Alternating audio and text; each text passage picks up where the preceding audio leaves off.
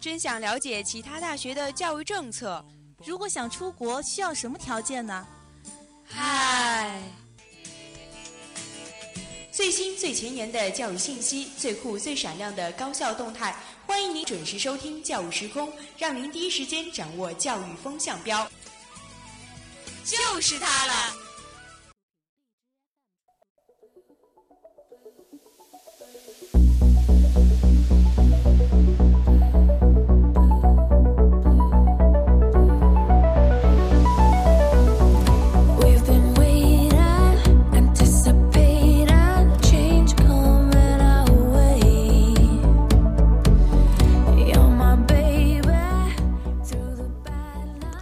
Hello，各位听众，欢迎收听 FM 九十五点二浙江师范大学校园之声，这里是教育时空，我是今天的主播嘉华，我是今天的主播王莹。好了，下面我们来看今天的主要内容。第一板块教育新闻，这次召开二零一九年度工作会议，自觉担当，切实行动，奋力追逐一流梦。第二条新闻：浙大学子的一份特殊的寒假作业，迈向社会的一步。第三条新闻：高校女教师吐槽式授课，打破无聊课堂秘籍。那第二个板块教育视窗，让我们一起来聊一聊高校实验室的安全管理，绝不可掉以轻心。第三个板块教育辣评，让我们来评述一下背书包进课堂，端正学习态度应从新出发。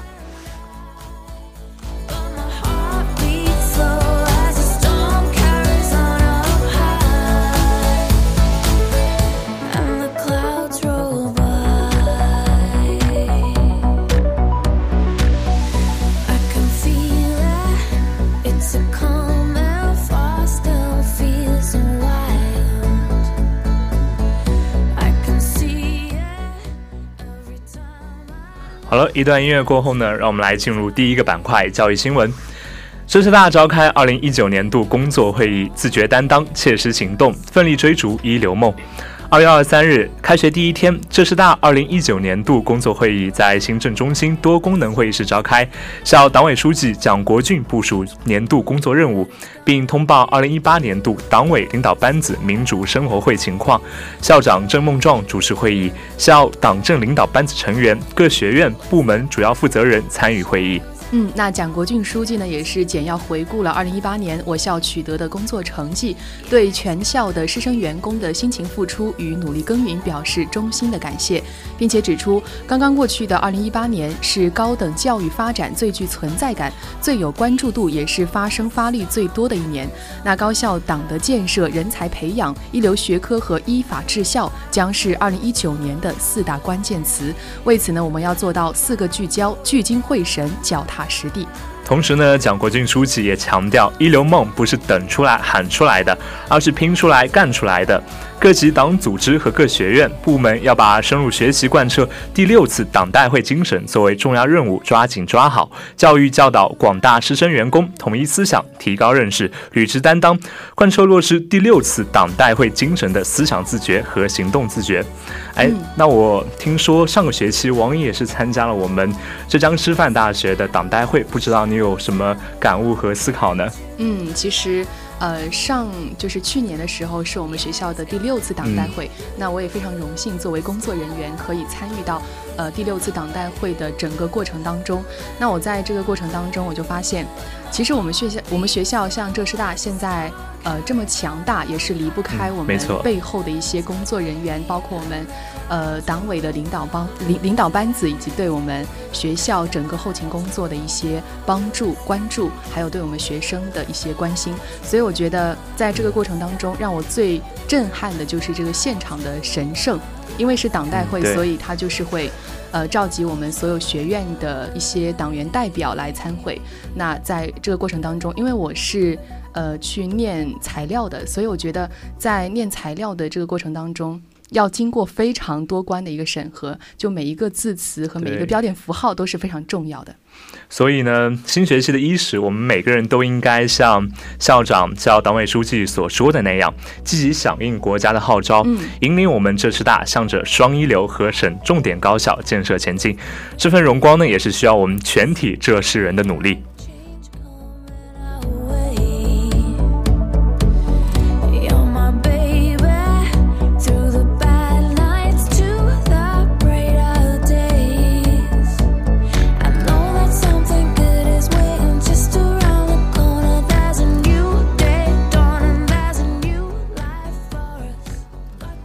好，那接下来呢，让我们来看一下第二条新闻。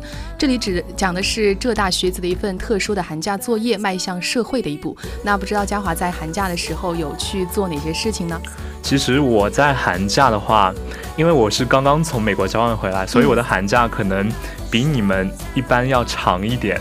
所以我的寒假主要呢是做了，我觉得是旅游，我去了像东南亚的泰国，还有越南。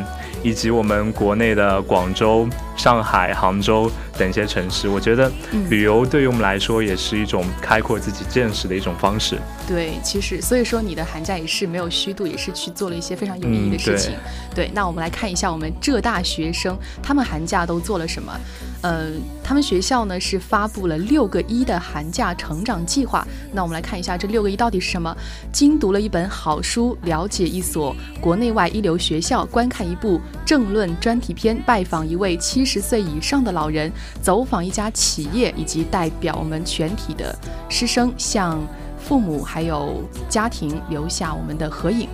哎，其实，在完成拜访一位七十岁以上老人这项任务的时候，嗯，大部分大部分的同学呢，都选择了自己的亲人。嗯，那么我们浙大的朱恒毅同学也拜访的对象也是自己的奶奶。那么为了完成这次的作业，他决定好好和奶奶聊聊天。嗯。意外的发现，老人身上居然也有自己所一些不知道的一些故事。朱恒英同学在事后也是表示，通过和奶奶聊天，他对他们那代人也有了更深刻的一种理解。他们身上那种不怕苦、踏实苦干的精神，也是我们年轻人所要学习的。嗯，那其实，在这个六个一当中，让我觉得非常重要的一个就是精读一本好书。呃，因为我们现在其实中国的阅人均阅读量，我在对我在网上看了数据之后，觉得非常惊讶，因为只有零点二本每年，所以我觉得这个数字就是降的有点快。因为相比于像西方国家，可能人均都会有十几本，甚至或。或者说几十本那种，所以相比而言，我们还是非常非常的少。对，所以我们一定要充分利用我们的寒假时间，包括我们的一些节假日的时间，对，没错，可以去多读一些书，也是让自己可以有更多的知识量。嗯，所以浙大的这份寒假作业呢，也是具有了一份趣味性还有实践性，既让大学生在寒假里不会无所事事，还让他们加固了亲情的纽带，了解到社会的另一面，是非常的不错。嗯。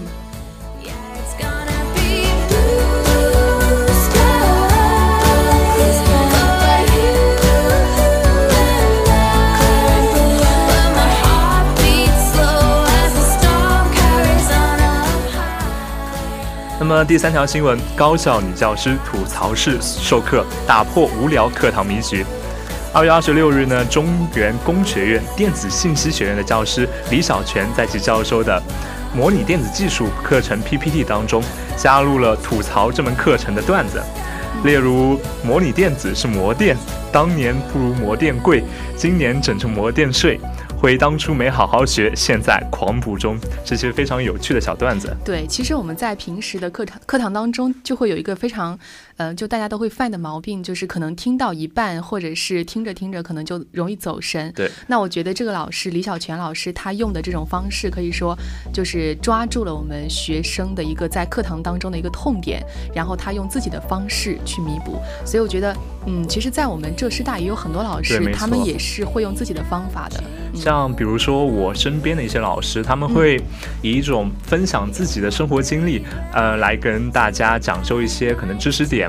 我觉得这种方式可能比单纯的枯燥式的讲授学术性的问题更来的更有趣，也更吸引同学们的注意力。对，所以像我们李小泉老师，他的学生应该也是非常幸运的。包括我们现在高校当中的很多学生，能够遇到这样的老师，那我也觉得，呃，如果再不好好学习，应该也是自己的问题了。所以我觉得，只要老师和学生双方能够好好的配合，那我觉得，呃，双方他们都能够获得自己想要的东西，一举两得。嗯。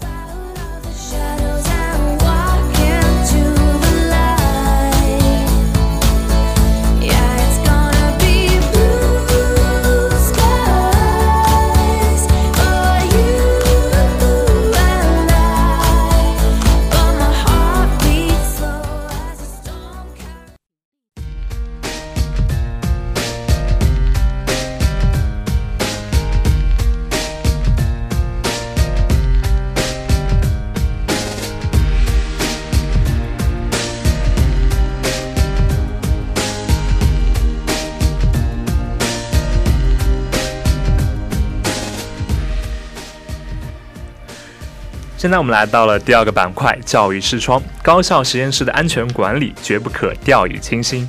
二月二十七号零时四十二分，南京工业大学丁家桥校区的一个实验室发生火灾。学校报警后，警方和消防员迅速赶到现场，将火灾扑灭，无人员伤亡。这已是近期发生的第三次高校实验室的事故了。嗯，那其实这个。就是频率有点高，对对对，而且实验室的话，我觉得如果发生事故的话，确实造成的影响，不管是从我们经济的角度上来看，还是我们人员的角度上来看，都是一个非常大的一个重大的事故。嗯，其实我们学校也有实验室，但是我记得我们刚进学校的时候，好像是有一个测试的，对，就是你过关了之后才能进这个实验室。所以我觉得造成这种实验室。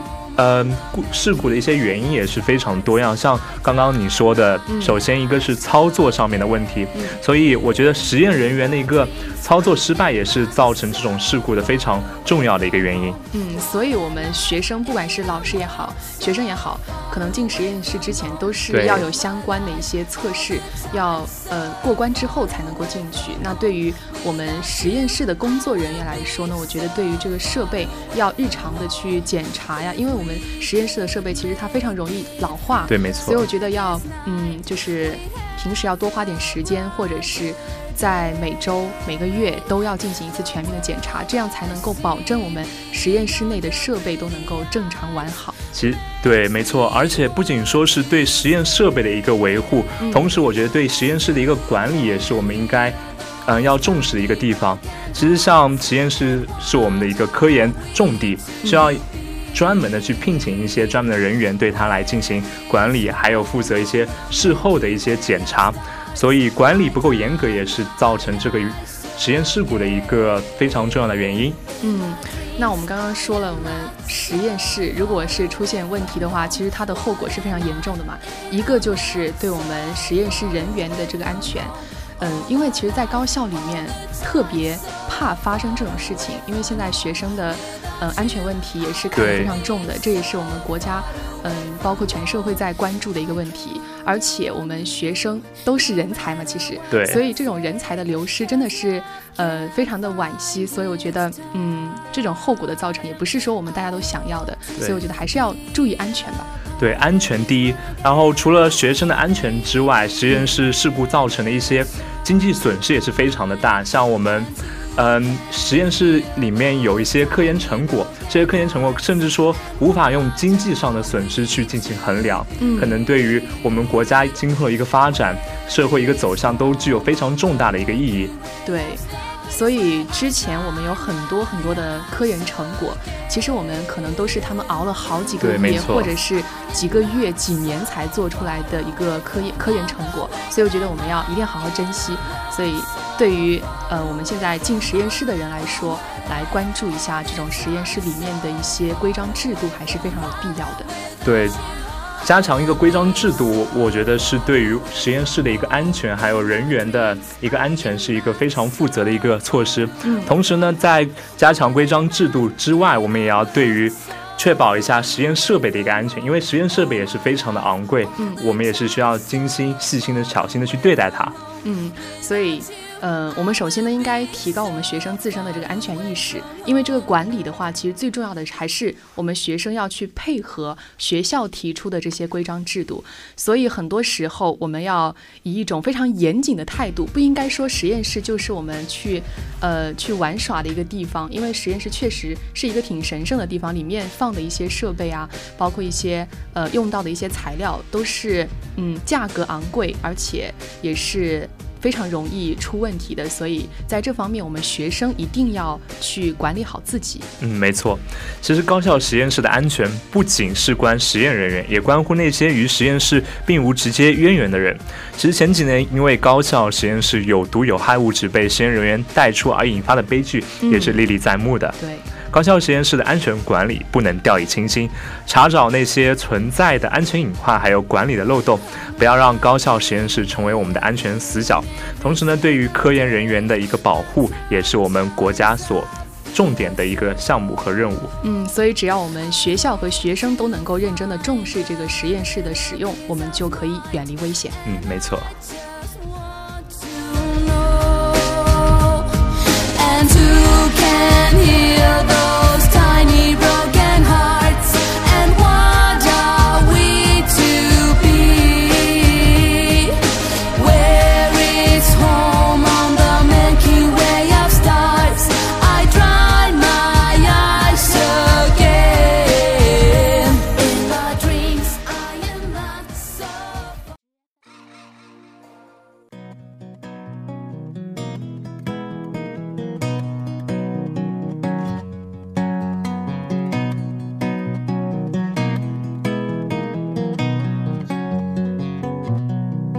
got my toes in the water, ass in the sand. Not a worry in a world of cold beer in my hand. Life is good today.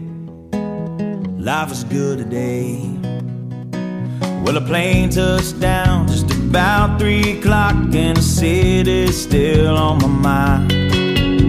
Bikinis and palm trees danced in my head. I was still in the baggage line. Concrete cars, oh, they own prison bars like this life I'm living in. But the plane brought me farther. So 好，那接下来呢，让我们进入第三个板块——教育辣评。背书包进课堂，端正学习态度应从新出发。那我想问一下嘉华，最近是上学上课的话是背书包，还是说直接拿着书，还是直接拎一个袋子呢？我的话是背书包，因为书比较多，而且我觉得背书包比较方便，嗯，而且拿的东西也可以更加多一点。所以你还是比较尊重传统的嘛？对，没错那。近日在广西的南宁学院呢，是开展了书包工程，要求学生要背书包进课堂，引发了网友的热议。有同学认为啊，背书包更有仪式感，那也有同学觉得不喜欢也不用强制背。校方是反映此举有利于学生端正态度，所以呢，这项举措就引发了我们广大网友在网上呃有了非常多的一些看法和讨论啊。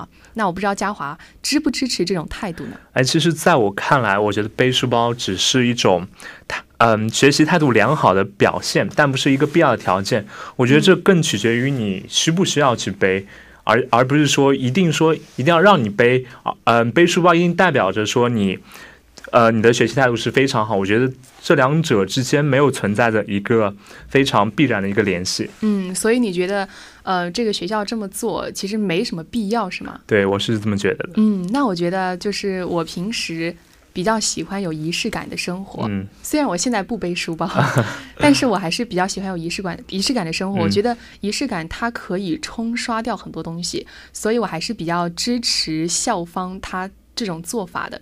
因为很多学生他的呃学习态度不端正，包括上课不带书包，对他整个人的一种精神状态，包括他在上课期间，嗯，还有就是他自己的一个心理给给自己的暗示，就不是说呃用背书包的这种方式可以去呃这么认真的对待，所以我觉得嗯背书包还是很有必要的。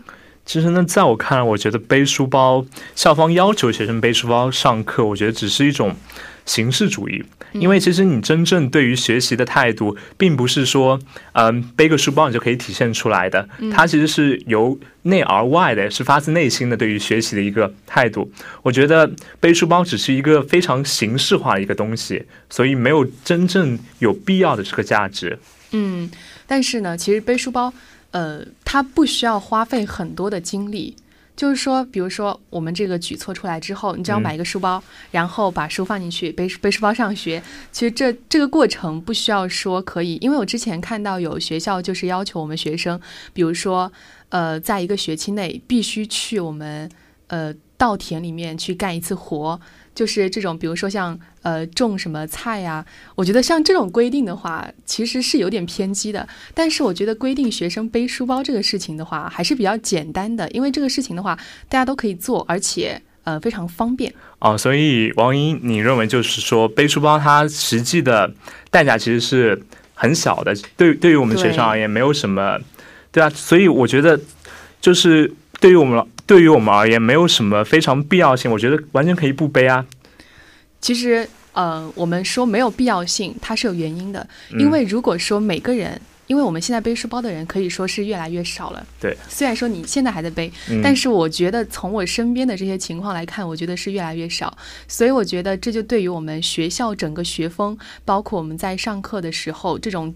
整体整个班级的班风都会有一定的影响。如果大家都是拎着大包小包，或者是直接拿着书，呃，这样去上课的话，就会感觉没有那么传统。哦，所以你认为传统的就是背着书包更有利于学生对于课堂的一个尊重？对，其实我反而觉得，就是其实很多东西它只是，嗯、最重要的还是你对于这个课堂到底尊不尊重。嗯其实像之前也有有一些高校规定，学生只能在特定的时间待在寝室一样，其实表面上来看只是营造营造着一个热爱学习的一个氛围，但其实他们在哪怕是在教室，也是一种消极怠工的一个状态。我觉得这并没有非常很实际上的意义。嗯，那我觉得它还不是一种形式主义化吧，因为这种举措毕竟对于我们高校来说还是有一定的推广价值的。其实你有没有发现，就是我们在小学或者是初中的时候都是背着书包去上学的，但那在那个时候我们其实学习态度都是非常端正。那在大学之后，我们为什么说有些人会逃课，或者是有些人上课就不怎么听课，玩手机或者是看视频什么的？所以我觉得这，呃，是。其中的一个很小的反应，只不过说背书包，它不能说概括整体，但是也是我们学风渐变的一个小小的嗯一个反应。哎，其实我倒觉得学生背不背书包是学生的一个自由，他可以背也可以不背，我们可以提倡他背，但绝对不可以强制。其实我觉得，嗯，这个学校他所做的一个错误点就是他强制学生背。我觉得像你说的前面，其实都是。嗯，挺有道理。背书包可以，嗯，对我们嗯传统的一个尊重，但是前提是他要尊重学生一个自由性，嗯，不可以强制，嗯。所以说，我们现在总结出来就是。呃，其实不可以，就其实就是没必要用强制的这种方式去规定我们学校背学生背书包。但是呢，他呃这种建议的提出还是有它的一它的价值和它的一个意义所在的。所以，我们不管上学是否背书包，呃，对于我们学校来说，也是一种欣欣向荣的好兆头吧。那不知道我们今天呃听众朋友们听了之后，会不会说回去之后 就背起书包去上学呢？哎，其实嗯。嗯，王莹前面也说，嗯，对于背书包这件小事的激烈讨论，也是反映了我们这种欣欣向荣的好兆头。嗯，其实，但是我们也没有必要强制大学生背书包上课。对于，我觉得对于这种形式化的东西，可以少做一些。我们可以更多的把重点放在对我们学生的一个思想教育上面，让他们。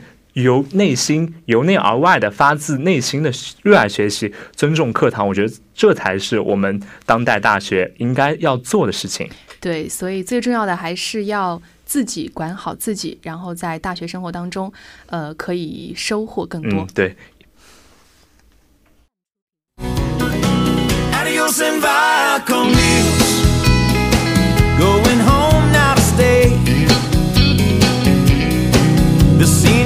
Just don't care oh, when there's no dinero. Yeah, I got no money to stay. Adios and vaya con Dios. Going home now to stay. Just gonna up by the lake.